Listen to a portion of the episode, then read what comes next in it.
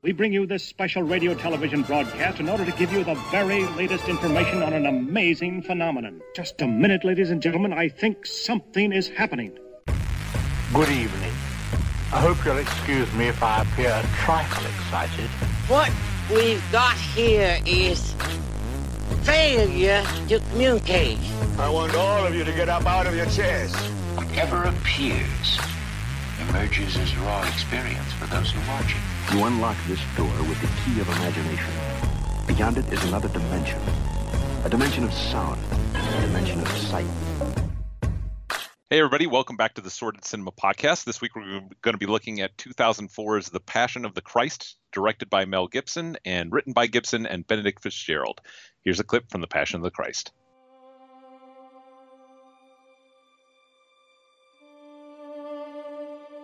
Bilathil komara hem haki Ita. Hithe hivo den alle dena. Kokabel dena a vefle kom. En toen...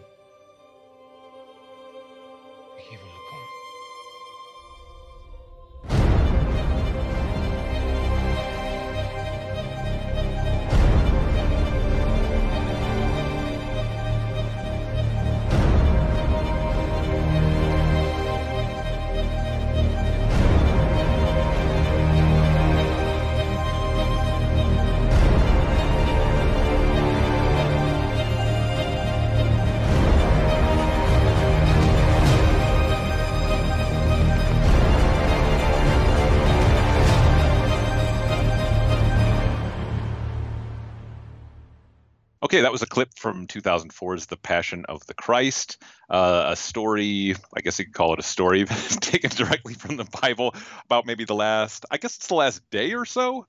Uh, the timeline's a little little fuzzy for me on that one, but maybe uh, some have said the last 12 hours of Jesus' life, the last day of Jesus' life. Uh, it's kind of hard. It's the 14 stations. Yes, it is based upon the Stations of the Cross, which uh, many Catholics out there will probably know what they are, and other people you can look it up.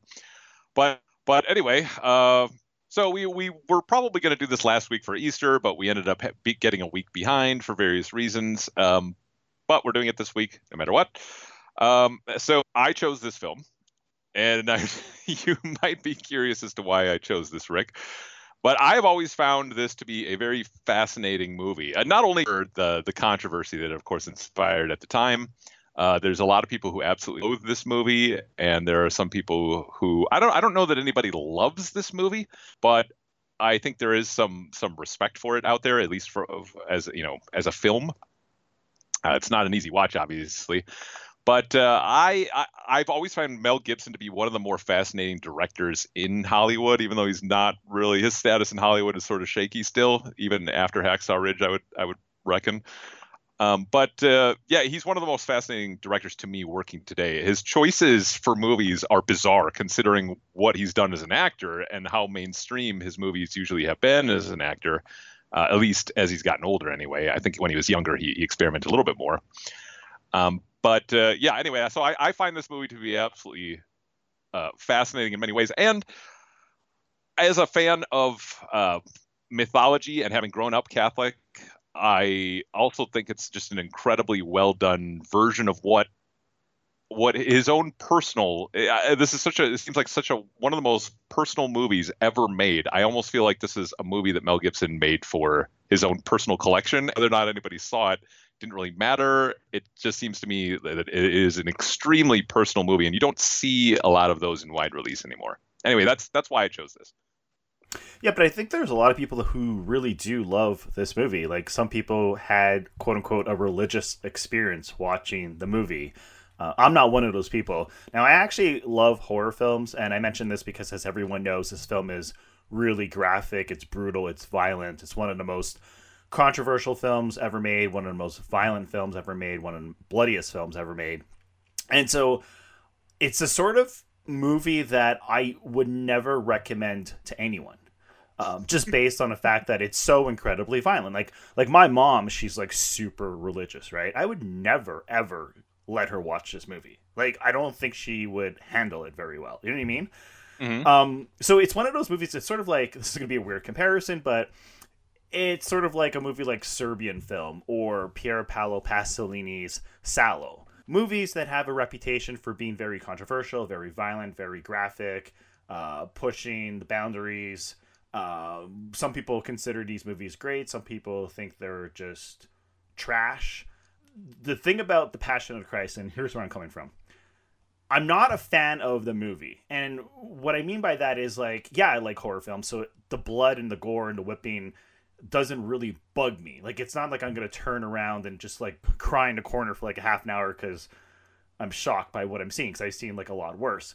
But I like even when I watch horror films, I still want like a story. It's not necessarily that I want a traditional three act structure, beginning, middle, and end type thing. But this is essentially like like you said it. It's it's it's it's really just it's it's not even like it's like the last days of of his quote unquote life before he gets crucified.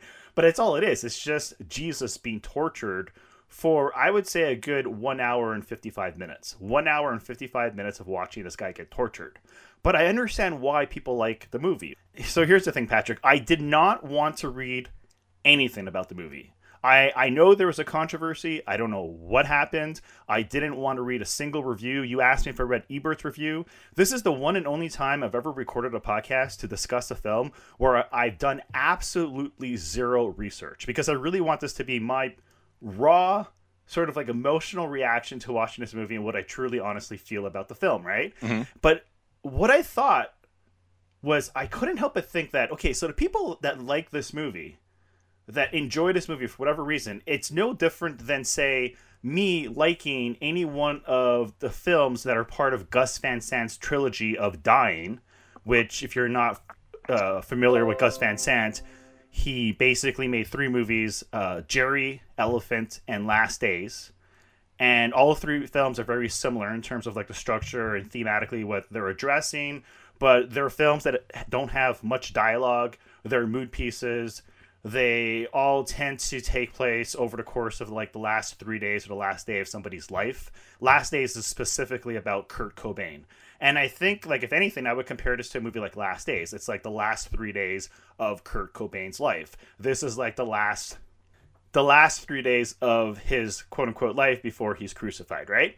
But the thing with those movies and or even like if, if, i think of like a filmmaker like Béla Tarr who i love like werckmeister's harmonies is one of my favorite movies of all time. And it's it's like technically like a mood piece. There's not much going on in terms of like traditional storytelling having like characters with actual names like you know what i mean? Like being introduced to these characters having like dialogue and conversations. But i like these movies because storytelling also involves the visuals, right?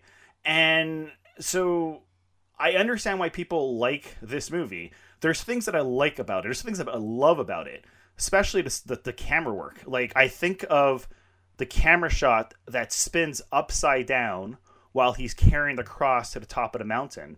And then we get the point of view shot of Jesus, and it's so chaotic. And the camera work is amazing. I think of the dedicated performance by the main actor who was beaten on set accidentally but still beaten. He got struck by lightning. I mean the guy almost died making this movie and he's so dedicated to his performance and it's an incredible incredible performance. And i think of maybe like the best moment in the, in the entire film when we get the point of view shot of god his eye and he drops a tear and the tear falls to earth hits the ground and causes an earthquake so there's a lot of things to like about this movie, and from the point of view of filmmaking, like the craft of filmmaking, like the lighting, the cinematography, the editing, the score, it's pretty amazing. Like it really is amazing. The problem is, it's hard for me to say I enjoy watching this movie because that would mean I enjoy watching a man get beat up for an hour and 55 minutes. Yeah, I, and that's why I say like there are people. Okay, maybe there are people. I, I should rephrase that who love this movie, but I doubt there's too many people out there who enjoy watching this movie, even if they had a religious experience. This is a, a rare movie. It's a it's a very strange movie in the sense that, uh, like you said, there isn't really uh, traditional storytelling in this. Um, this movie requires context in order for you to get anything out of it. So if you don't know this story and aren't uh, aren't like familiar with it through and through, like the knowing it like the back of your hand, because some of the flashbacks Mel Gibson's relying on your knowledge of the Bible. He's not going to tell you what any of this stuff is when people are laying down palms, for instance. Like if you don't know what Palm Sunday is, too bad. He's not tell you. He's making this movie specifically for people who have a good knowledge of of the Bible, of the New Testament. And I mean, originally he didn't even want to have subtitles in this movie. He just wanted to have them speaking these ancient languages, and you were just going to have to get by in the visuals because he just he just assumes whoever is interested in this movie knows the story really well. So it's a strange movie, and I, I, I you rarely see a movie where so much context is necessary before for you to understand the movie and get something out of it. Now, having grown up pretty, uh, you know, strong Catholic, I did have a great grounding in what was going on. I get all the iconography. I've seen it, or I've read about it, I should say. And this is where I brought up Roger Ebert's review because he also grew up Catholic, and to, he he he mentions a story in his review about how when he would do Stations of the Cross as an altar boy when he was young, you you were familiar with what was going on and you understood the story of what happened. You know, how many times he fell, and you know the the, the scourging and the the crown of thorns and all that kind of stuff. But then he was just ready for it to be over, and he wanted to go home and watch Illinois basketball. But he said watching this movie was the first time he ever saw a visceral visual depiction, and where he understood what the the power of this comes from. And Gibson's the torture I, I feel here has been some people misunderstand it. They they feel I, I've heard it being accused of being called torture porn. I think that is a an absolutely wrong description because this torture is meant for a reason. There is purpose behind this. It is designed to make you feel horrible because that's what this story is supposed to make people feel. And right up until the last shot, one of the last shots, it's not the very last shot, but it's the last shot at the end of the crucifixion before sort of the epilogue, um, showing him, you know, uh, get uh, you know, get up again out of his tomb.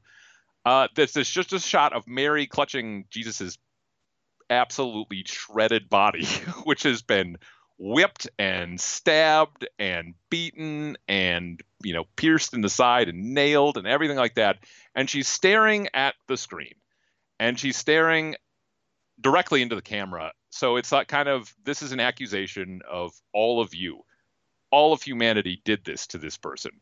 And I think eh, again, context is necessary here. That that is what Catholics are taught. That is sort of the shame upon mankind, right? And so any power that comes from this movie comes from watching this man being absolutely beaten by the mob and knowing that you're supposed to feel guilt for that. That it, that that that that's a big part of Catholicism is guilt, right? And it's it's our guilt for doing this horrible horrible thing to somebody who was preaching for everybody to get along, you know so I, for me, when I saw this in theaters, I was struck. I mean, I was shaken. There's no question because I had not seen this kind of depiction uh, like that uh, of this religious thing. And it, I'm not. I wouldn't call myself like I, I don't attend mass or anything like that. But again, I have a very strong background in Catholicism, and these images really hit home. And so for me, I, it was very, very powerful. But I can absolutely understand why, why it would not hit other people because they didn't have that years, decades of grounding in this like I had. Yeah, I mean, I grew up Catholic. I don't really consider myself religious as of right now. I'm very spiritual.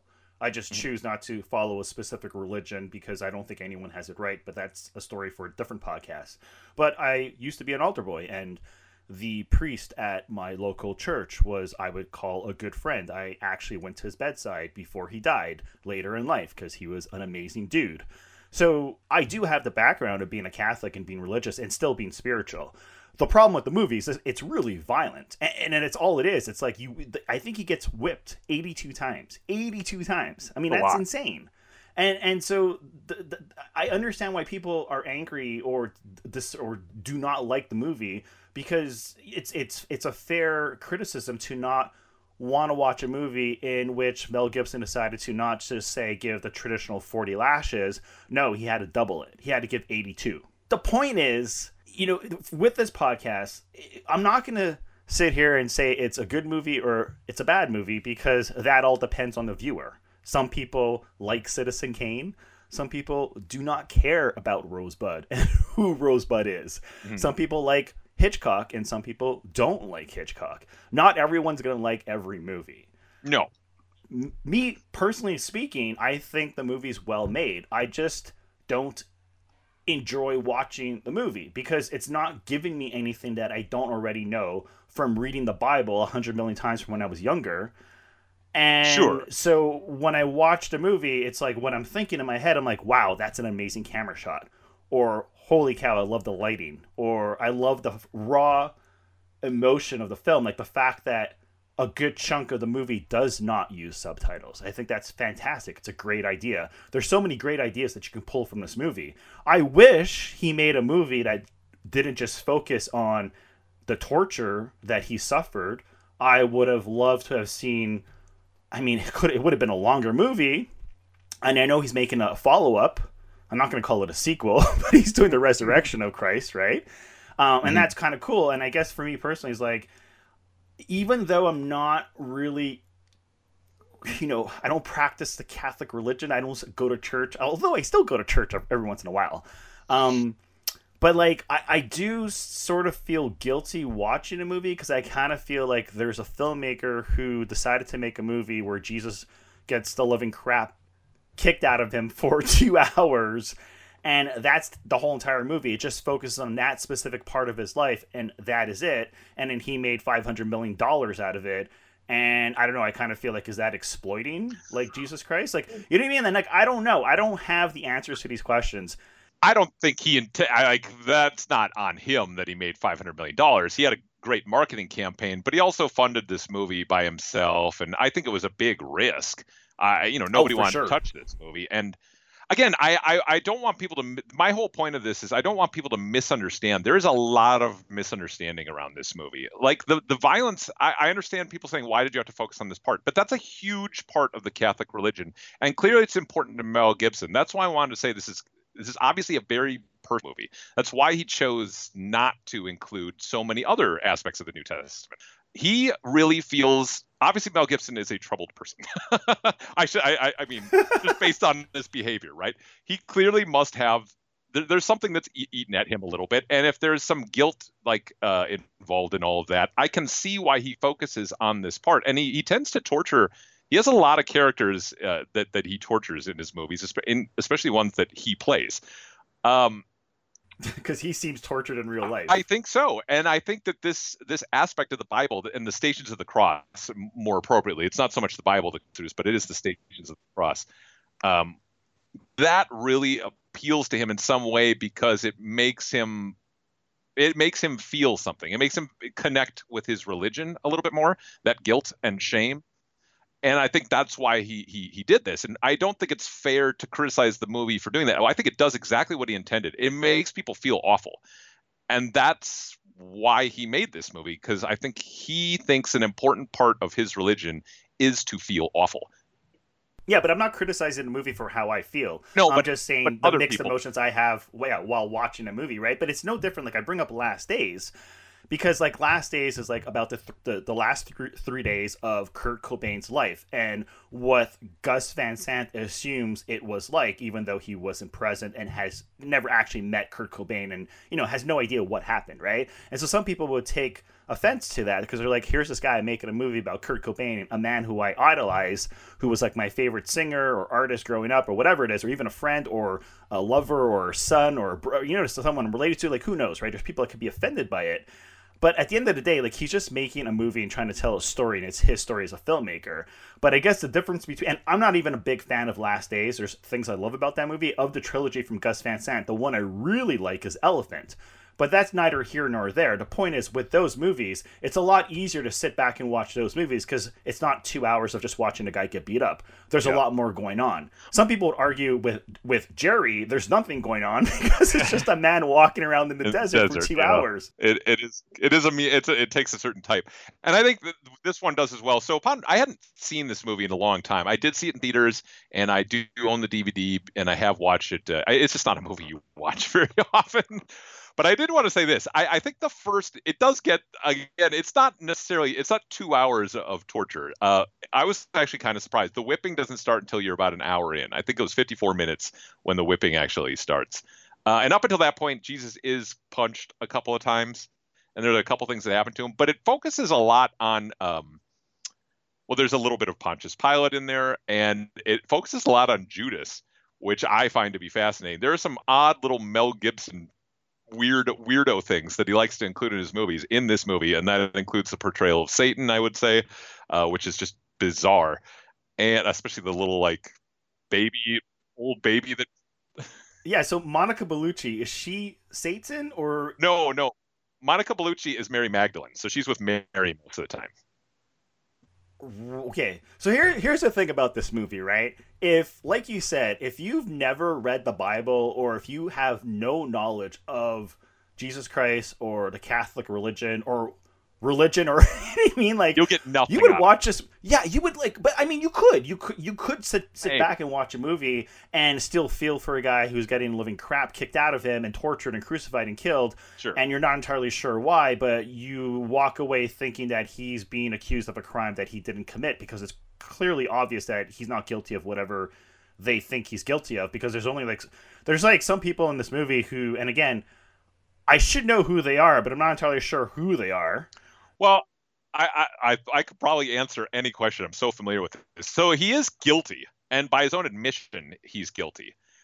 He's guilty of blasphemy in their eyes, and that was enough to condemn somebody to death. However, because of the way that the Roman rule was, that the Jewish people weren't allowed to condemn somebody to death. It had to be the Roman governor who actually condemned some condemned somebody to death. So they have to go to him in order for that to happen. Uh, they can arrest somebody as they did, and they can question them, but they can't really punish. It has to be the Romans who do that because that was the legal way, right? So, right, but the Romans in the movie don't actually believe that he's guilty. No, they, they, they don't. They, they only. They're not. Jews, they don't care, so. but they don't actually believe it. But they only. They only like agree to crucifying him just to avoid insurrection. Exactly. Yeah. They don't care about the Jewish religion. Obviously, they have their own thing going on. And, and the Romans back then, I'm not really sure that they were overly overly religious in anything. Um, I don't think that a lot of people were, you know, the the temples, you know, devoted to Mars or Apollo weren't really. It was a different kind of religion, um, so they didn't really care about blasphemy, and they didn't understand why they needed to. Con- they didn't believe they needed to condemn somebody to death for blasphemy. Um, Can I ask you a question? Yeah. Do you know anybody named Judas? Uh, no, not a not an actual person. Do you know anybody named Peter? Yeah, lots of Peters out there. Yeah. I'm just saying, like Peter pretty much turned his back on Jesus he, not once, not twice, three times. He right? did, and it was predicted. and Peter, remember, is was uh, was the uh, according to the Bible, according to Jesus, the rock that the church was built on. So Peter wasn't uh, Jesus's favorite, but he was considered his most reliable, even though he denied him three times. Right. So Peter goes on to be the founder of the church, according to the New Testament. And John is the other apostle there that you see. He's often with Mary and Mary Magdalene. Uh, Mary, Jesus' mother, of course, that's John. That was Jesus' favorite apostle, according to Jesus, for some reason, or according to the Bible anyway. They always refer to him as Jesus' favorite.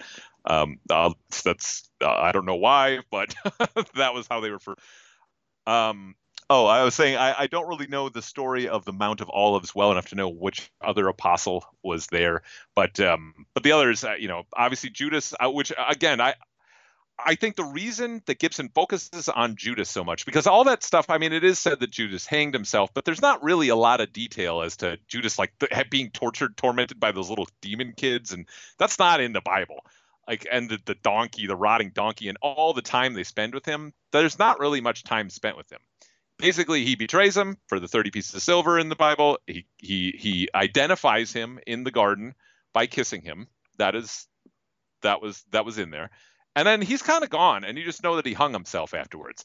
But i think gibson spends so much time on on judas because of that guilt factor. So he loves showing the guilt. And I think that's what this movie's all about. It's supposed to make you feel guilty. And again, that's why I believe the last shot is Mary looking directly at the audience saying, you know, why? Why did we do this? And she's holding her son who is now dead. Um, which is kind of, I believe that that last shot actually is based on a, on a um, Renaissance painting too. Again, people are going to get out of this a lot. of What they bring into it, it is an unconventional movie. It's it, you're absolutely right. I think that anybody who doesn't uh, like or you know the context of all of this, or is isn't interested in the context of all of this and doesn't know it, is not going to get hardly anything out of it. Because you're right. After the hour mark, it becomes just straight up beating. And him carrying the cross goes on for a long time, and he falls down five times instead of three times. If I remember my stations right, he only fell three times. But Gibson, long, that, and that's always bothered me. By the way, that he makes him fall five times. It's too too many. Um, but I think he's trying, he's trying to squeeze in everything. But not just that, but like he also, like I said, he doesn't get the 39 lashes or the 40. He gets 82. He actually gets 39, and then they flip him over, and then they give him an, uh, 34 more. Anyhow, he just like he plays around with numbers for some unknown reason in this movie. So it's like he's trying to make things as accurate as you know possible according to like the Bible, and at the same time he's breaking the rules. Yes, he's doing certain things that are like I don't. He's doing certain things. He's throwing in artistic things for for his own purposes. Uh, you see a lot of Gibson staples in this, like the the use of slow motion, especially like stop slowing down and speeding up. Like uh, he he does have a tendency to do that in Apocalypto as well. Um, he likes to do like when they toss the 30 pieces of silver in slow motion and then I'll you know speed back up, or even the fight in the Mount of Olives, how it kind of goes from fast to slow to fast to slow. Uh, and you you see him do a lot of those things like you know the falling down. It's all all in slow motion pretty much. Um, yeah, he's he's got a lot of his typical things. He's not working on a very broad canvas, even though he does give it kind of an epic feel. Um, you don't get a lot of sweeping shots or anything like that. Uh, he's you know this is a modestly budgeted movie uh, because he had to pay for it all himself. I believe it was only thirty million dollars uh, for the actual production, and then another 15 or so in marketing, uh, which was all paid for by Gibson's production company. Uh, so yeah, he doesn't he doesn't get to build extravagant sets or things like that, even though there are a, a couple of nice shots, um, you know, in the in the courtyard of of Pontius Pilate um, after after he's sort of condemned him to death, washed his hands, um, you know, of the entire affair. So yeah, it's Gibson as far as like this to me is where obviously Braveheart was his breakthrough. You know, uh, direct. It wasn't his debut. The Man Without a Face was his directorial debut. But Braveheart, of course, is when he burst onto the scene and he won the Best Directing Oscar, and it was a classic epic, right? Braveheart's very classic with a couple of weird, weird things thrown in, right? But I think this is the movie where you first got to see how weird Gibson can get with stuff. Because I, I mean, I I love the Satan floating through the crowds. I think that's absolutely fantastic. A way of depicting the evil in people, kind of thing. Um, you know, from a religious point of view. And I love the Judas being tormented by those little kids and the way his nose itches and he's rubbing it against stuff and he can't get rid of the, the itching nose. I've meant to look that up because I wonder if there's some symbolic significance to an itchy nose and somebody feeling guilt. I, I don't know if that's a, a thing but yeah, he, he's got like I love the whole scene where where Judas is tormented by the little demon kids whose faces change, or when that thing howls out of the darkness. There's a shot where there's just a little bit of empty space, and Judas is leaning against a pillar, and he turns around slowly, and all of a sudden this demon something like just howls out is like and scares you. You know, it's a little bit of a jump scare. Um, just odd things like that. I don't know where Gibson got those ideas, but they're they they sort of add to what he would go on to do in Apocalypto, where I think he got even weirder. Yeah, I think um, the way he portrays evil in this movie is that it's an infection, and so I think when you do see him scratching his nose, it sort of like implies that it's an infection. Everyone's getting infected, like they're spreading the disease or spreading the evil. That's how I kind of saw it, at least when watching this movie. Um, I I like the I like Mad Mel. Like I, I like his craziness as a filmmaker. Mm-hmm. Uh, like like I'm saying, like like in terms of like the actual craft of filmmaking, I think this is a really well made movie, and I'm actually a fan of uh, uh, what's it called? Apocalypto, yeah. Okay, I haven't seen it in so long. I'm I'm a fan of that movie too. I can appreciate the craft. I can pre- appreciate the talent behind something, but it doesn't necessarily mean I enjoy it. I can go to the Louvre and stare at the Mona Lisa for two hours. It doesn't mean I'm going to walk out and think that that's the greatest painting I've ever seen because I don't know much about painting, and to me, honestly, it it doesn't really look good. it's just it's just it's just it's just a famous painting. So you're supposed to go and appreciate it and understand and acknowledge that it's a beautiful piece of of art. But I just look at it and I'm just like, oh, okay, like I don't. It's not really my thing. You know, I, I would yeah. rather see a Jackson Pollock painting for, for, you know what I mean, like right. so, so like, so I, I don't know, and it's it's one of these movies where like I don't I feel guilty because I don't really have much to say. I mean, apart from what I've already said, like I think that if you have no knowledge of the Bible, you can walk into this movie, and I think you can still in, not enjoy it, but appreciate no. it and walk away. I don't know with some sort of feeling about the character, like like like I think that, that you would still uh, like I'm gonna use the the word character here. You're still gonna like the main character. Like yeah. like I'm, I'm, like think think of it as someone who does not know who Jesus is. I think they can still watch this movie and sympathize for the main character, appreciate what the director's trying to do, and and and still feel that same sense of guilt that a Catholic would from watching this movie. Like for sure, like there's no difference. I just kind of feel personally like I just wish that he focused more on the positives, like the resurrection and what happened afterwards. Uh, maybe that's me just wanting more of a positive movie. You're you're not the only one to say that. Like that was a big criticism. A lot of people wished he focused more on the positive aspects. Right. Okay. Because like, and and I don't mean this as an insult or I don't want to like piss people off, but if I made a movie about Matthew Shepard, right? And so like let's say the younger LGBTQ community has no idea who this guy is because they're like 14, 15 years old and they don't know his story, right? And so I make a movie and I just focus on the last like 6 hours of his life and him being tortured and killed.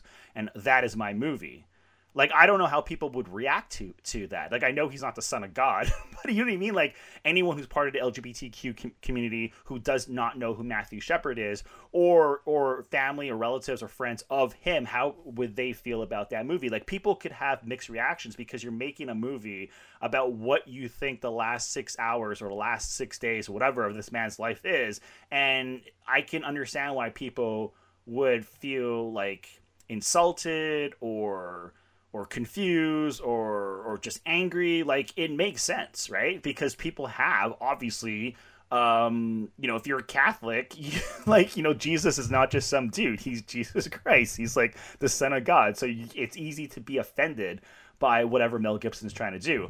That said there's a lot of religious people who think that this movie again is incredible. So well, it, it's just it's it's so weird how two people of faith, two people who practice the Catholic religion, can have completely opposite reactions to this movie. One being totally positive and one being totally negative. Well, I think that there. I'm going to make this comparison. You can tell me if I'm way off on this, and like I'm kind of going out there, but I, am going from sort of a similar feeling that I got during this other movie. Only it is, it it it ends in a in a very different light, I guess I would say, or or it kind of works its story around in a different way, and that is Schindler's List, which is a movie designed to make you feel awful. Now, it's designed to make you feel awful for most of the movie, but then uplifted at the end because of Steven Spielberg. There were people who were offended by that movie because it had a positive spin and it kind of depicted a positive aspect or, or a character, I shouldn't say aspect, a positive character uh, and storyline from the Holocaust. But that movie is full of a lot of brutality and torture and it just and it's designed that way because it wants to show you what what somebody did without putting on any filters. This isn't a 1950s or 60s thing. This isn't the great escape or you know whatever. They wanted to say no no people put guns to people's heads and they blew their brains out. And we want you to see this because this is what happened.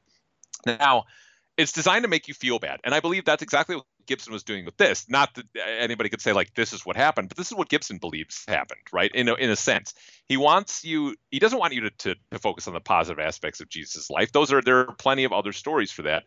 He wants to say this is what this is what we did to this nice person. This is what we did to this guy who came here preaching, you know, love your neighbor and everything like that. We whipped him and we beat him and we stabbed him and we nailed his hands to a piece of wood and we let him hang there until he died and it to me it's very similar in that and and and powerful in the same respe- uh, respect that something like Schindler's List is, even though Schindler's List is probably is more powerful because it was based on reality. Um, and I'm not like if, if somebody's out there believes that the, the, the you know Mel Gibson story is reality, it's based on the Bible and it's based on other stories. So there's there's mythology in there as well. Um, but, well, the Bible like wasn't written until hundreds of years later. Yeah. Like these stories were passed on for generations after generations. But we know the Holocaust happened. We have no proof that that that you know Jesus died. You know, well, like scientifically, there was a man named Jesus who did walk yes. the earth. Now, yes. is he the son of God? That's up to you to believe or not. Right, right. But even his last days, we're not entirely sure that this this actually went on. But we are sure that the Holocaust happened, and so, and we're sure that all those things did happen during it. but uh, but that to me, like there are people who are offended by that as well. There so there were, were Jewish people who did not like that. Uh, There were filmmakers who openly criticized uh, Steven Spielberg for his depiction of the Holocaust because it had some sentimentality to it and a happy ending, right? Uh, but that's Steven Spielberg, and Mel Gibson is not Steven Spielberg. He is a negative filmmaker in many respects. Like he's not a happy ending guy necessarily. here's the thing there's a movie called man behind the sun and the entire movie is about the japanese concentration camps on the chinese people during world war ii and the whole entire movie is showing the graphic and gruesome details of how they tortured and killed these people that's the entire movie it's the movie in which people fainted I think three people had a heart attack watching when it was first released. Eh, people would vomit. It has like this notorious reputation of being one of the most gruesome, violent, and nasty movies ever made. Is like that's what it's doing. It's showing it like raw, and this is what happened, and we're not going to give you a happy ending or a happy character because there is no happiness inside a concentration camp, right? But but the thing is, again, people are complex, and we are humans, and so we're gonna have different reactions, like different emotional reactions to like movies, and so I don't think there's anything wrong with having a, an emotional reaction to a movie. No, of Um, course not. But but but the thing is, it's it's like I don't know, man. It's it's weird because like I think, and again, I did not read anything about the movie. I remember when the movie came out, I was working at Movieland Video, and everyone was talking about the movie. I didn't see it on the big screen, but we got it on DVD, and everyone wanted to rent it. It was like our number one uh, rental for like eight weeks in a row or something, right? And and so everyone would come back and they would talk about it. But I was like, oh, I haven't seen the movie. I haven't seen it. So one day I, I watched it, but like when I told you I watched it, I watched it while I was working during a graveyard shift because I was able to put it on, you know, between say like 12 and 4 in the morning because it's, you know, it's past midnight, so I don't have to worry about kids walking in. And so it's one of those movies that I watched in the background. And so it's different when you're watching a movie in the background, you're serving customers, whatever, and you're not really focusing on torture for like a good, and I say two hours, obviously I'm exaggerating, but it felt like two hours. It is an hour though. It's an hour. It's, It- a it's an pure hour. hour. So so the thing is when I watched it again, and that that is what I remember. Like when I spoke to you last week, and I was like, yeah, I remember liking this movie. Like I I remember liking like the way it was shot and the camera work and the cinematography and the acting and like you know when you talk about making movies, that's what you talk about. Um, and so watching it again, my only beef is that like yeah, I didn't enjoy the movie. So I'm not gonna lie and say yeah, I enjoyed watching this movie because I didn't. I actually had to like pause it, take a half hour break and come back and watch it again because it was just like once I got past the whipping, I'm like, man, I need a break. This movie is like rough. And again, I watch a lot of horror movies, but it's different. It's different than watching like a bunch of teenagers r- run away from like Jason or Freddy. Uh, But here you're watching like Jesus Christ, who you know I have sort of like a quote unquote relationship with because of my upbringing, and I'm watching him getting tortured for like a good hour. So it's hard to say I enjoy the movie, but I get what Mel Gibson's trying to do. But it's it's Mad Mel, right? Mad Mel is Mad Mel, so like he has a reputation, and I kind of feel like I always say you have to separate the artist from the art because uh, let's face it, a lot a lot of our favorite filmmakers they're a bunch of assholes. Like they really are. They're not good people, yeah. and so you know just because Mel Gibson is very vocal and and people know about his craziness. Like like i think people went into the movie just wanting to hate it because it was mel gibson and they they they do not like him. It's no different than everything he made afterwards right? But like i'm not like that. Like i'm just gonna like roman polanski you know is still considered a great filmmaker despite his crimes. Mm-hmm. And he still won an academy award. So Even though he's been exiled from this country, not exiled, I should say. He put himself into exile. He's been on the lam. Right, but, but Um, that's where it gets like shady, right? But I'm not going to say, oh, uh, I don't like Rosemary's Baby or Repulsion or any of his other movies because I do, because he's made some really good movies. No, I'm like you. I, I completely separate the art from the artist. I am interested in movies, and if you can produce something that isn't makes for an interesting movie, look, I'm not gonna say that I'm not gonna defend you and say you shouldn't be arrested for your crimes or something like that, or punished for whatever you've done. But I am interested in seeing good movies, and I just, uh, to me, like you made this movie. I'm not gonna. It's not gonna taint the movie for me because the person who made it is uh, is you know an ass. And the same thing for music or anything like that. You know, I'll listen to Michael Jackson still and love you know the Thriller album.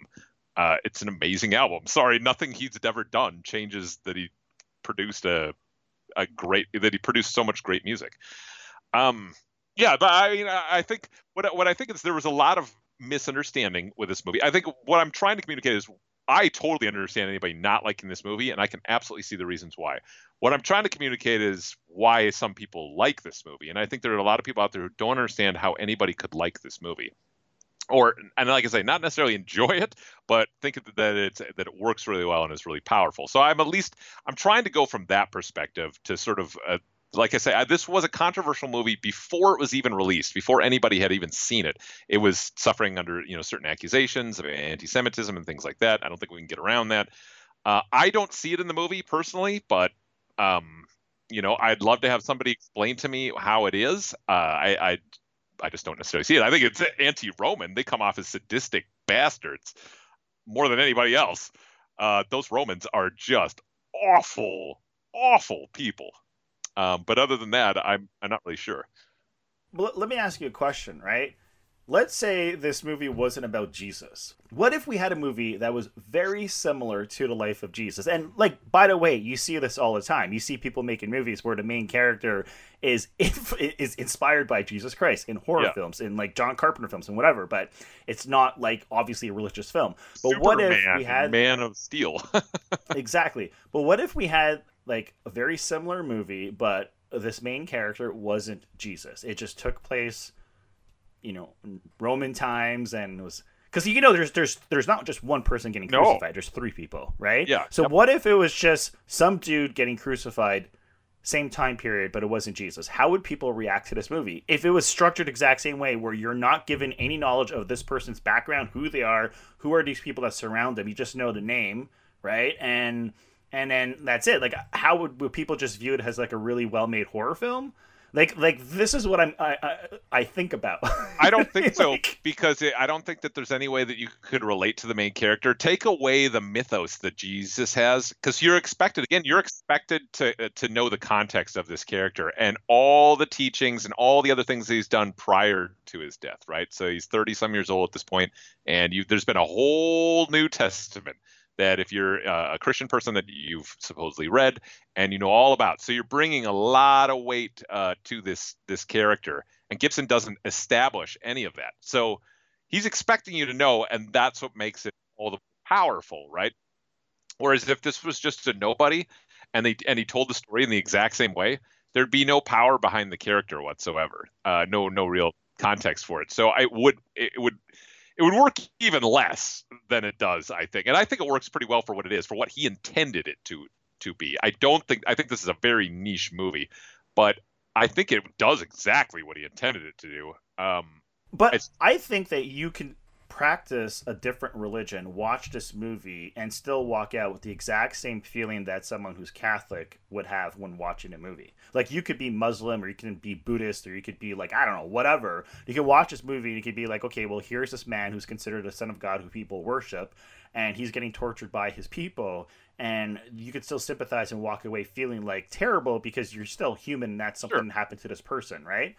Um, but yeah, you're obviously like the more knowledge uh, you have of the Bible and Jesus, and if you grew up Catholic, clearly you're going to have more of an emotional reaction to it. But at the same time, a lot of people have a complete, like we said, you could go either way. Like yeah. people can hate it or love it based on them being Catholic and whether Christian. whether the iconography of Catholicism or Christianity actually means anything to you. Like if you can look at a painting, because so much of this is based on classic imagery, right? And it's like if you grew up on this and that had an effect on you it didn't it didn't affect it doesn't affect everybody the same way the iconography and but it does affect some people and i guess i was one of the people that was more affected than i thought i was by it uh, because seeing some of these images were just they were they they were things that were burned into my brain only i hadn't actually seen them in this way before and so they again it really struck me um, but yeah, I think it, it, relies a lot on that, and that's why I say this is. It's almost like Gibson just made this movie for himself. Like he didn't really care if people got it. It's kind of it's his understanding of the subject matter and what interests him about that subject matter. And if you don't like it, kind of too bad. Like I, I feel like he could have just made this, never released it, and then put it in his own personal library for him to watch every now and again. Um, that's the way it feels like to me. Like it, it's kind of a it's off-putting in the same way that it, that Mother I think is off-putting. Like Darren Aronofsky is just making an intensely personal movie that rants and raves. It's like he basically just decided to shout, and he doesn't care if the audience goes along with it or not. This was his own personal rant, and I believe like this is Gibson's own not a rant, but it's his own personal um, therapy, like with his own demons and stuff like that, and his own guilt. Uh, and and his connection to his religion. So I, I just feel like he's working out some stuff here, and that's that makes it interesting whether or not it's entertaining. Uh, I, I don't think this is a very entertaining movie, although I think the first hour or so is is is got, has got more story. It's the last hour when it's just whipping, you know, beating upon beating and torture upon torture. There there really isn't anything there.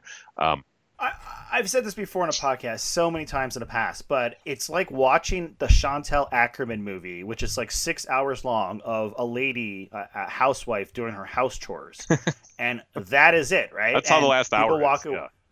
Right, and people walk away saying that's a work of art. It's one of the greatest films ever made, and but like art doesn't necessarily mean it needs to be entertaining like no. art and entertainment can be one and it can be separated. And so it's like it's no different than once again I go to a museum and I st- stare at a painting for an hour. I'm not going to walk away and say, "Hey, that was like the most entertaining, like most fun hour I've had in the past week." Because no, I stood there and I stared at a painting for an entire hour. You know what I mean? Like, mm-hmm. yeah, and I would call it a great work of art because you can clearly see that the filmmaker was passionate about the material. Uh, he clearly put everything he had into this, and whether or not you don't have to appreciate it because art, every piece of art isn't for everyone. It's all subjective. But I would call it a great work because you rarely see this kind of personal film released into theaters these days. Uh, and even back then, I don't think you saw movies as personal. There are only a few filmmakers that that can do that, and I think Gibson's is you know this is one of the, the weirder ones. Um, but but that, but that that's what's that that is before we move on and we go to break. That is what I find fascinating about just the making of the movie is the fact that a lot of times we, we speak about this all the time on the podcast when a filmmaker gets too big, like for example Francis Ford Coppola, he can no longer make a good movie. I don't know how to explain it. It's like it's like when you listen to your favorite musical artist, like usually their best albums are like the first two, if not the first. Because once you get big, you're not a struggling artist anymore. It's hard to make a good piece of art Because you're not struggling anymore. It's like when you struggle, that is when your art really comes through. That is when you have to make sacrifices.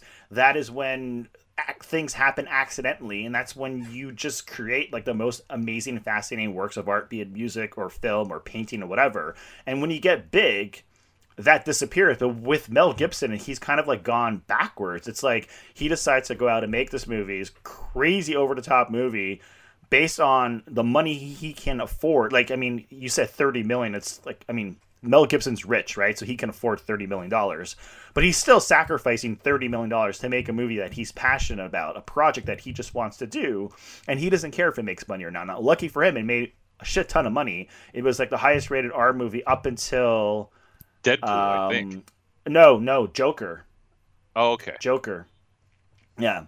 Deadpool almost beat it, but it didn't. Joker was the one that beat it.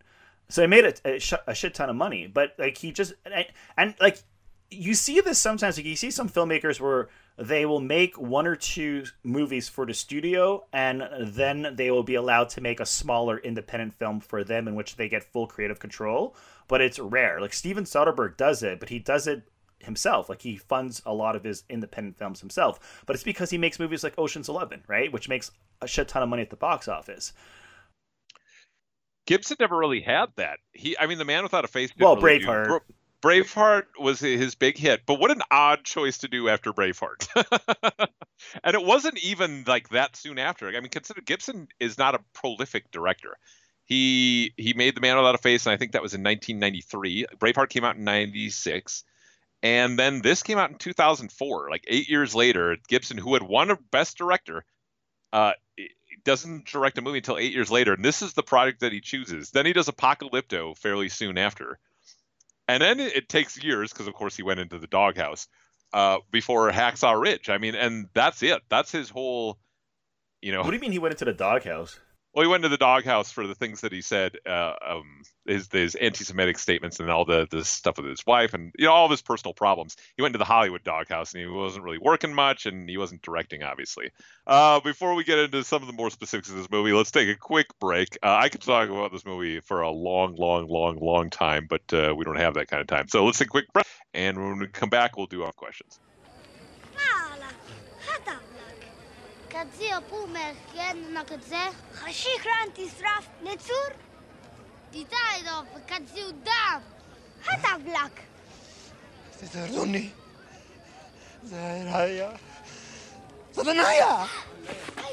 Au, klala! Senkol, hand, kalil, kalil, kidra, kalil, kidra, kol kidra, kidra, kalil, kalil, kalil, kalil, kalil, kalil, kalil.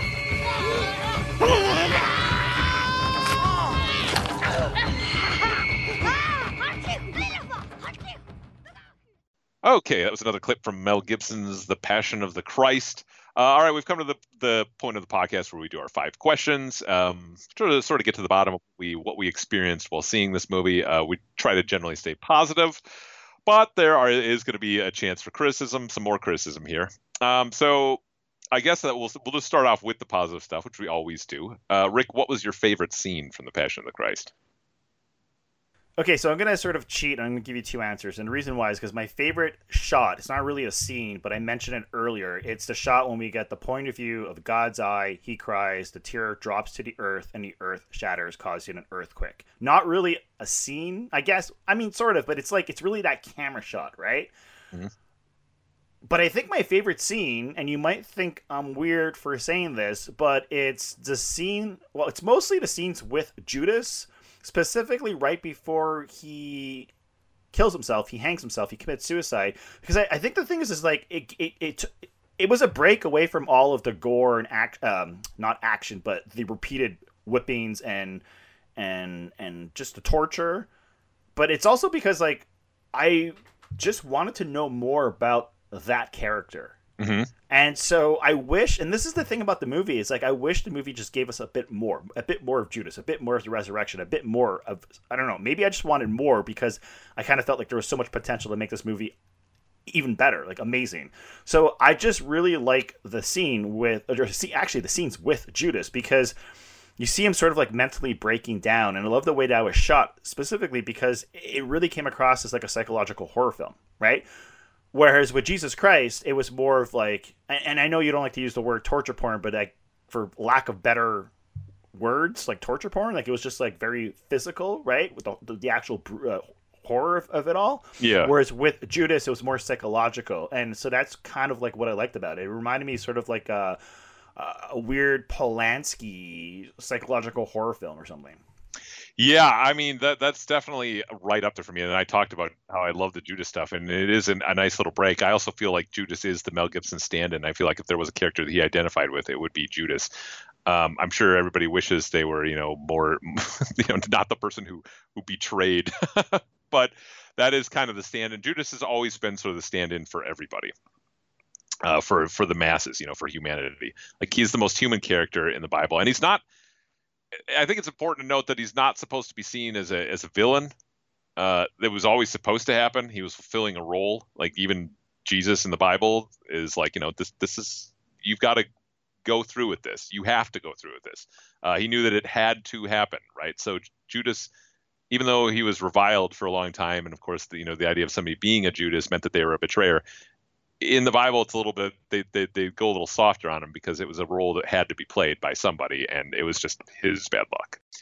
Uh, all right, so my favorite scene, um, and it's actually more of a moment than a scene. I love all the Judas stuff, obviously. Um, I, I think that's part of the best part, one of the best parts of the movie. Now, I I could argue that based upon the filmmaking, I would almost say that the initial whipping scene, I wouldn't say it's my favorite scene. I think it's extremely well done because Gibson knows how to create he knows how to wear you down with the whipping and then when they flip him over uh, this feeling comes over you like oh my god this is going to happen again to me that was like masterful filmmaking in a, in a way to, to make you just absolutely just be wiped of this. But that's not my favorite scene. My favorite scene is one that gets me every time emotionally, and I wondered if it would happen this last time that I saw it because the other two times it did, and sure enough, yep, felt a little lump in my throat. It's when Jesus is carrying the cross, and there's a great like profile shot that again looks like a painting, and it must be based on some Renaissance painting, where it's uh, Mary is in this hallway, this stone hallway, and through the arches on the other side, she sees him carrying the cross, and he falls to his knees, and she has a flashback of him falling as a little kid, and her motherly instincts kick in, and so she's running towards the adult version of her son while also remembering the time that she ran towards the child version of her son. And uh, no longer was he the son of God; he was just her kid, and uh, and he was falling, and he was in trouble. Right, he was hurt, and so she was trying to help him, but she couldn't help him, and she's utterly helpless. So I, I that scene always gets me every single time. Uh, there's probably nothing that can be done about that. It's just done so well, the cutting back and forth between the flashbacks and the present day that scene is the reason why I think this movie had so much potential. But if the movie was only longer, like maybe a six hour long sort of like series, or I don't know, but like because you have that flashback, and so you get to see her, her relationship with him when he was younger, when he was just her son before he became like this prophet and. Jesus Christ, but regardless if you believe he's the son of God or not, whatever, you know, before he became Jesus. Mm-hmm. And so that's why you have this because it's easier to have like an emotional reaction to the character when that character has characters that they are emotionally inve- um, you know tied to like you know in this case the mom right? So you, know what i mean? Otherwise it's just a guy getting beat. Yes. And yes it's jesus but it's still it's important that mary's in the movie because that's the only emotional connection you really have. Well you kind of had like peter and john sort and of. judas but like for sure her. And, and so like that is why like I, I like and again he's making the resurrections. Like who knows? Maybe you can get the resurrection if it actually gets, you know, made completed because he yeah because yeah. he's trying to make it. So you get the resurrection, you get the passion, and you watch them back to back, and maybe that's the movie I personally want. Like you know what I mean? Like I don't know. If there was one thing that you could change about this movie, what would it be? There's a lot of things I would change, but just um, one. I'm trying to decide if I want to say the opening or the ending. Ooh, interesting. I'd like to hear what you what your problem with the opening really is. I just don't like the way the opening looks. I don't like the way it's shot. I, I, I don't like the framing, the lighting. I don't like the setup. I don't like the way it just introduces the quote unquote characters. I just don't like the opening at oh, all. Oh, interesting. Okay. I, I'm always captivated by the opening. That's one of the parts that I like seeing the most. Interesting. No, I just I kind of feel like if you turn this movie on at like two o'clock in the morning, had no idea what it was, and you just saw it like that first like five minutes, that first ten minutes, you might just like change the channel. Like for me personally, it just didn't do it for me. I just didn't like the opening. But the thing about the ending too is that the ending bugs me, like that one last final shot. The epilogue. But here's why it really bugs me. Okay, so you have this movie where Mel Gibson just assumes that you know the story of Jesus Christ. Yeah. And to the point where he didn't even want to have subtitles. Okay, fine. Okay, so you're gonna beat the man. You're gonna like give us like one hour of torture because you want to make it as like quote unquote realistic as you think it actually was and ha- how it happened. But then at the very end, you have Jesus who's you know reborn he resurrects and he looks he looks in good shape man like the guy looks like he went to the gym and he went to the hair salon and everything but yet he had the hole in the middle of his palm because he has to put that that shot focus on on on his hand just in case you didn't know that this is him and like not like a flashback, but this is him resurrecting. Like, you know I mean? It just bugs me because the rest of his body is fully rejuvenated, but he has that that hole that focuses on the hole in his hand, just in case you didn't know. Well, like the, I don't know why that drives me up a wall. You know, it, that's interesting. I mean, obviously, uh, another big visual element in the Bible is the holes in his palms. So, like, you've heard of doubting Thomas, right? And Thomas needed to see the holes, and he, and he actually like that's a big part of the in the Bible, like proving that it is him. Like for, with that, yes. like reason. if you had that scene, if you had that scene with that character, fine. Yeah. But this is just him. Like it's like he's just. It's like it's like unless he assumes we are him, like we the audience need to also like you know what I mean. It's like well, you, we know this. You know what's odd is in the Bible nobody ever recognizes him until they see the holes and that that uh, I've always found that to be very strange. Like they see the holes in his hands and then they recognize him, but a lot of them just see him as a stranger at first. And I was wondering originally if Gibson was going to have like a completely different actor or a lot of different makeup on Jim Caviezel in order to make him look like a totally different person, but then show the hole because of that. I think he's just doing it because it's an image that people know. So, so what he said was, and I did, I do, I do remember this from an interview way back in the day. This is one thing I do remember. Actually, I could be wrong, but I'm pretty sure I remember this correctly. He said that the reason why he didn't want to take it to the extreme in which you wouldn't even be able to recognize uh, Jesus Christ because they would brutalize him so bad that even his face would be completely disfigured was because he still needed the audience to have that connection to the character, the actor on screen, and he thought that would be taking it too far where he would lose the audience. Mm-hmm. But still, it's just the fact that he focuses the camera shot, and I, I, I, I'm, I, you're absolutely right in what you are saying. If we had that scene in which him and Thomas you know, uh, we have like that specific scene, and then he needs to prove to him by showing him the the, uh, the holes in the palm of his hands. But that's not the actual case. He's it's just us, the viewers, the audience, Yeah. like watching from home, and it's like we understand what happened here. So, but yeah, I don't know. Maybe I'm just like overthinking like just the framing of the shot. It just felt a little too on for my for my money for my taste. I, I actually would cut out the entire epilogue, period. I, you know, if I, okay, so I'm not alone. No, I think it. I think it should end on the. It's more powerful if if it ends on the last shot with Mary staring straight into the camera, like right at, at the feet of the cross. Like I, I think that should have been your last shot. That was the last shot. But I think he wanted to end on on hope. But that's not what the movie was about. So I, I like go all in on the torture. You know, go all in on the guilt and the shame. Don't try to end it with some hope at the end. Like you don't need that. The you know, big part of Catholicism is the guilt. It's okay to focus on guilt. That's not like a bad thing. It's how you do it, but you didn't need the hope at the end. But you know why I think he did it. What? So here's here's my theory, and I could be completely wrong, but I think that that would have been the better ending. That would have been the better movie. But if he had ended it where Jesus just dies Mhm. and you don't get the scene, then the movie's basically never actually 100% claiming and saying that he is for sure the son of God and he did resurrect. Sure. You know what I mean? Then the movie ends and he could just be a false prophet. He could be, and I, I bet, of course, if you're, you know, the context again, like anybody who reads and believes in the Bible is going to know what happens next, so they didn't really need to see that. But I guess for other audiences, maybe. I guess so. I don't know. I never liked that. I never liked that shot, and I, I had forgotten about the hole when I when I watched it again. I was like, I like the hole the hand thing. I just don't like the epilogue. I wish it ended on the Mary shot, and yeah, because I think that's such a powerful moment, and that's kind of like what a powerful ending that would have been. I think. Um, yes, for me, I would change. Uh, I would severely cut the carrying of the cross. I don't. What? I because he falls five times. It's too many. It, it it feels like okay, we got this already. It's it's the whipping. I think is better filmmaking, even though it's excruciating.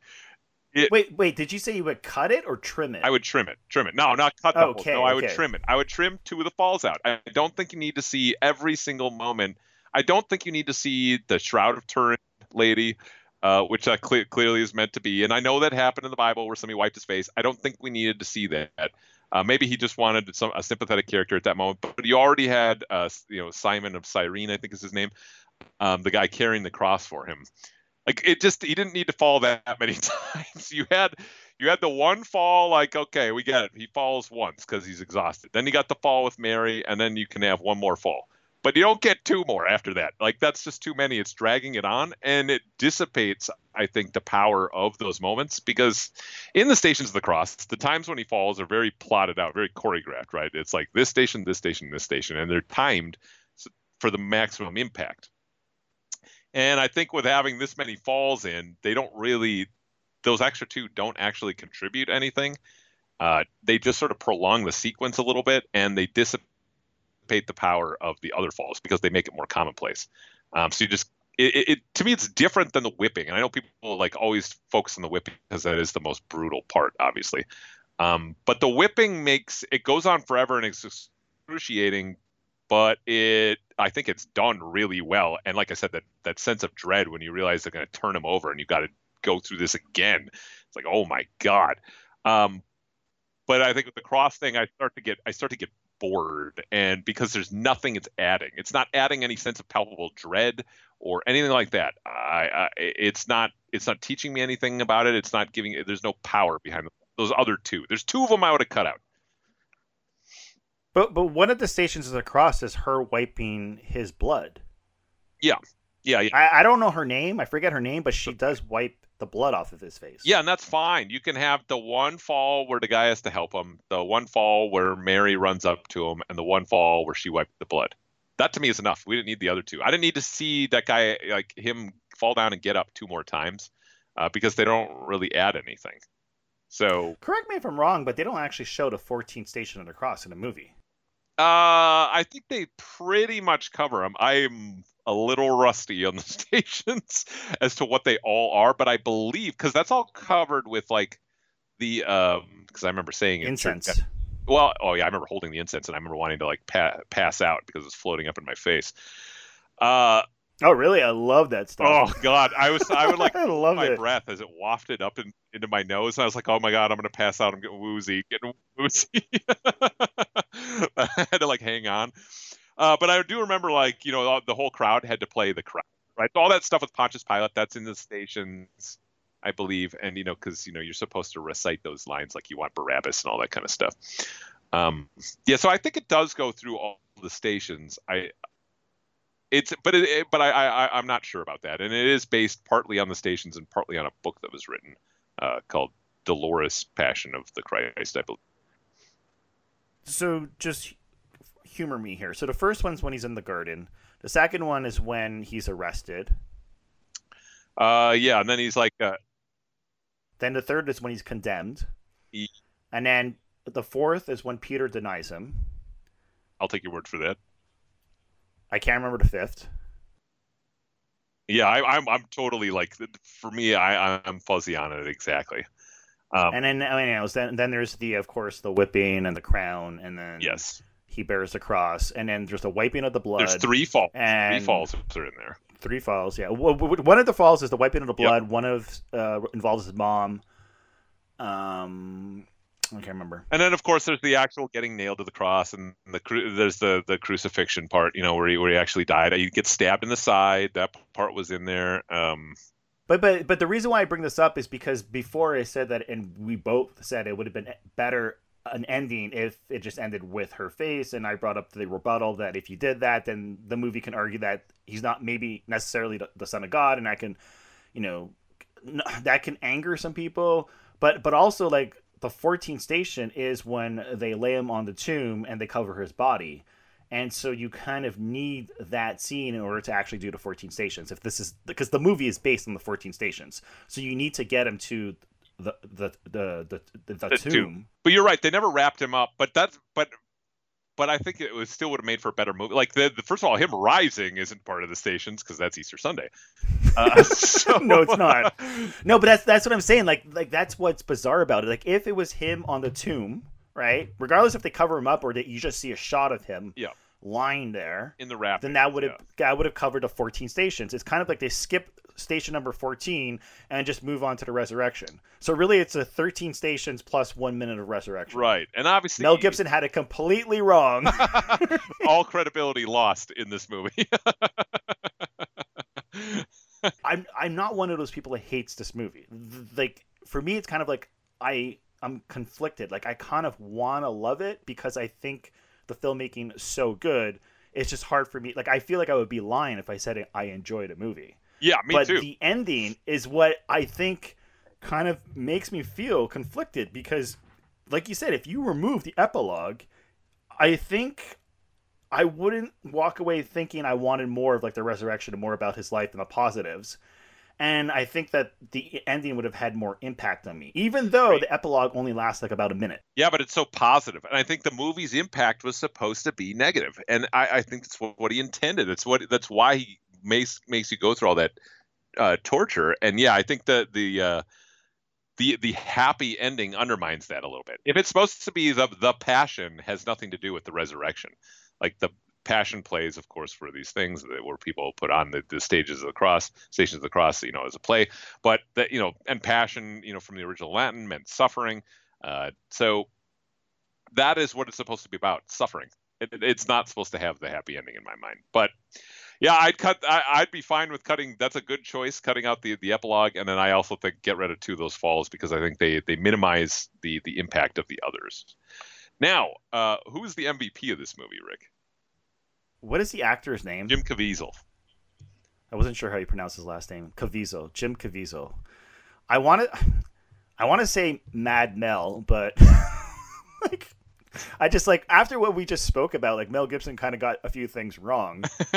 ah man, I don't know. I, I just think his his dedication to the role, his performance is just amazing, like incredible. Like it blew me away.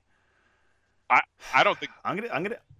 I'm gonna I'm gonna give it to him just so I don't have to give it to Mel Gibson. I don't think there's any question that Caviezel is the MVP of this thing. Oh, you agree? Yeah, okay. I, I, think Gibson's filmmaking is great. Don't get me wrong, and I, again, I find him to be one of the most interesting directors out there. Like, I will see any Mel Gibson movie. There's not a question in my mind. It's like, uh, you know, I, I, I'm there. But Caviezel goes through hell and back in this role, and it's it's his eyes. Like his performance relies more because he doesn't have much dialogue, right? And there are some moments where he says, like, you know, Lord, forgive them, or or whatever. Like they don't know what they're doing, etc., etc.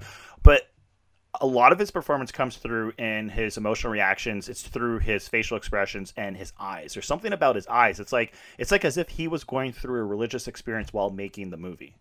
Yeah, I, I mean, I think he connected to this. There, I don't think I've seen uh, the character portrayed quite in the same way. There's always a lot of reverence uh, attached to the character, of course. Uh, Willem Dafoe did it a completely different way and also very good, but um, this is a more traditional Jesus, but in a much more powerful version of it, in my mind. Like you're right, his because his eyes are pretty much all you can see through the makeup towards the end of the movie, especially, and he does a great job of communicating, uh, especially you know with with uh, Simon of Cyrene and you know with the guys on the hanging on the cross next to him and everything like that, and he's doing it through just absolutely mangled face. So yeah, I think there's no question. Like his physical performance in this, um, the way he carries himself, as you know, he, he's supposed to be super weak, and but he still has to make it up that hill. So I, I, think he does a good job of balancing somebody who's who's been absolutely brutalized, but is finding the strength to to go on still, and that's that's that's tough to do, especially when you don't have a lot of dialogue helping you out. Uh, all right, so here we go. This this could be the most interesting uh, interesting uh, question that we have here. Well, first of all, we'll, we'll, we'll, does it pass the Howard Hawks test? Which is, of course, uh, to be a great movie, you got, got to have three great scenes and no bad ones. So, would you say this passes the Howard Hawks test, Rick? Hmm. This is tricky because I'm not a fan of the opening, but I don't think it's bad by any stretch of the imagination. I mm-hmm. just wish we had sort of like a different way to introduce us to the character in the film, but that's neither here nor there. The ending, the epilogue, man, I don't know, because like it's that one, it's one minute. Do you consider it as? It's kind of the thing is, it's kind of like even though I I prefer to not have it, and I think it would be a better ending if we ended with the shot of of Mary. Uh-huh. I still think it's necessary because if you remove that shot, then the movie doesn't actually uh, like in within the movie. It's not proven that he is actually the son of God. He could still be a false prophet because it's sort of like a, it would be like equivalent of a TV show ending with a cliffhanger. it's like, wait a minute, so you know what I mean? But but the thing is, at the same time, like we don't really get the 14th I, I, could be wrong, but I don't think we get the 14th station. No, I think so, you're right because we never see the whole wrapping up and preparing of the body. So I think you're right. So I Ooh, this one's tough. This one's tough. I'm going to say yes. It pass, passes the Howard Hawks test. Yeah, I think it... because because here's the thing. It's not that it's poorly. It's not that the scene is badly like like there's no it's not like it, it, it, has bad acting or bad cinematography or bad lighting or or continuity errors or whatever. It's just a matter of uh, opinion like taste like would i prefer to have it or not have it? But there's nothing actually wrong with the way the scene's made. No no and that's what i always think about it too. The epilogue is like something i, I would rather not have there because i think there's more impact if you just leave it on the shot of mary as the last shot but that's my personal opinion and maybe gibson didn't want to do that. Maybe he wanted to offer some hope after all the torture. I don't think it's necessary, and I would rather see the the big time guilt thing. Kind of how the same way I I like Darren Aronofsky's Noah for the for the majority of the movie until kind of the happy ending, which I I don't like. I like the traditional like like this guy's kind of crazy and horrible in a way, and that was true mythology. Um, Yeah, I think it, I think it passes. I don't think there's a bad scene in the movie. Not not that's poorly done or poorly acted. There's going to be scenes that people don't like, but I wouldn't call any of them bad. Uh, you know, obviously there are people who would who will criticize lots of different things about this movie. Um, you know, certain portrayals and things like that. I, would disagree with them on all of those. On all of those, I think everything is actually done very very well. Um, so yeah, I would say it passes the Howard Hawks test for sure. Uh, and in that sense, I think it is a great movie. And great doesn't always mean the most entertaining, but I do think it is a great movie in that sense. Now, does it stand the test of time?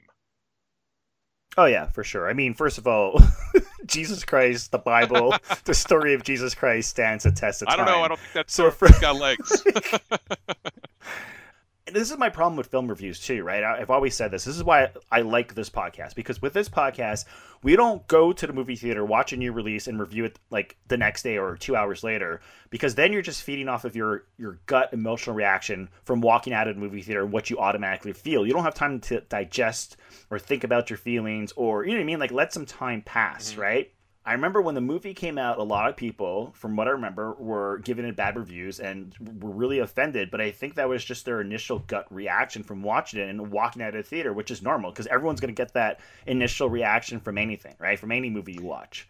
And um, it makes you feel bad. Now it's a movie that makes you feel right. Bad. But now, right? But we're 16 years removed, right? Like I think this movie came out 16 years yep. ago.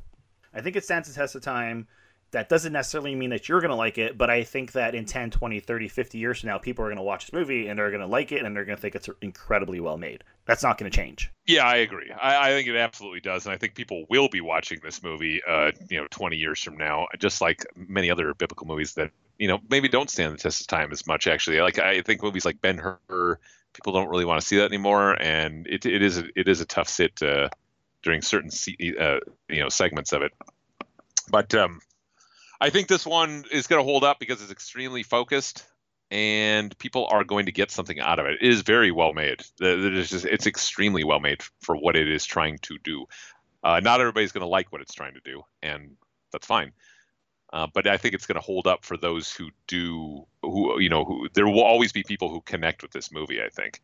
Um, so I think it's gonna it's gonna have its place, and the fact that it's still playing 16 years later you know, there are a lot of movies that don't. And you see this movie, like I think it was, it's been advertised quite a bit over the course of this, you know, over the course of Lent and, and even afterwards, after Easter. Uh, so, and I think it's going to just keep popping up around those times. I think people are going to continue watching it, and um, yeah, it, it's you know you know what I don't understand. If I was a Holly, if I was a Hollywood movie producer, I would be making movies about religion like every year. Like it's nobody's business because they make so much money. Like, like, how did they not make more movies based on stories from the Bible? Because you're going to make a ton of money at the box office. You know, they did make some. Uh, I remember there was a movie about Mary, I believe, uh, or the Nativity. I remember the, the, I cannot remember the director's name, but she did Whale Rider, um, and she made a movie called The Nativity.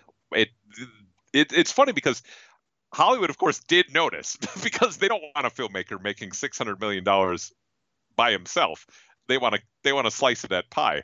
And so yeah they did put into production some biblical stuff. And we you know we got movies like noah years later and stuff like that. But um, I, I think for one thing i don't think they like making them very often. Um, i don't think they know how to market them. Gibson knew gibson was very savvy as to how to market this thing and he went straight to churches in a lot of cases and entire churches would all go see the movie.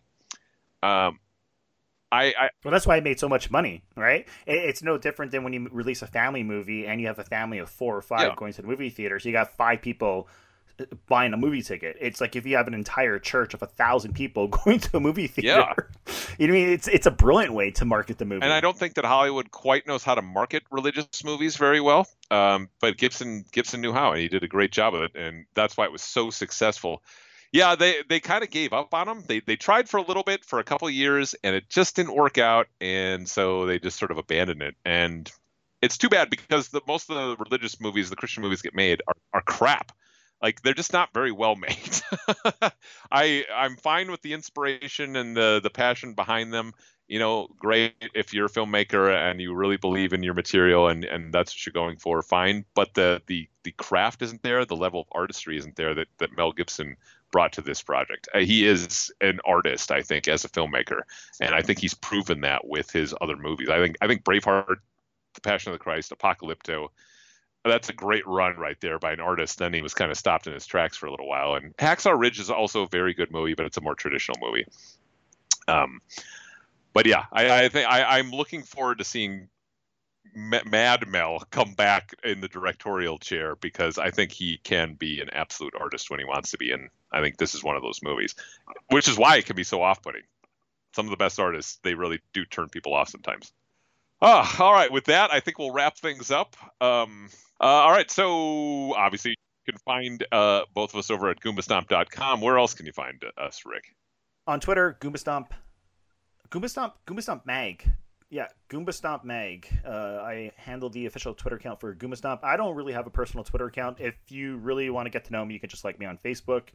And uh, you can listen to the podcast on iTunes, Stitcher, uh, Podbean, uh, Spotify. We are everywhere. This podcast is everywhere.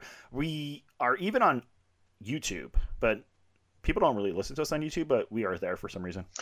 Yeah, and definitely give us a rating. Uh, it goes a long way towards helping us out. Uh, expands the the reach of the podcast. Give us a review. We love hearing from anybody. Any sort of criticisms or likes or dislikes, whatever you got.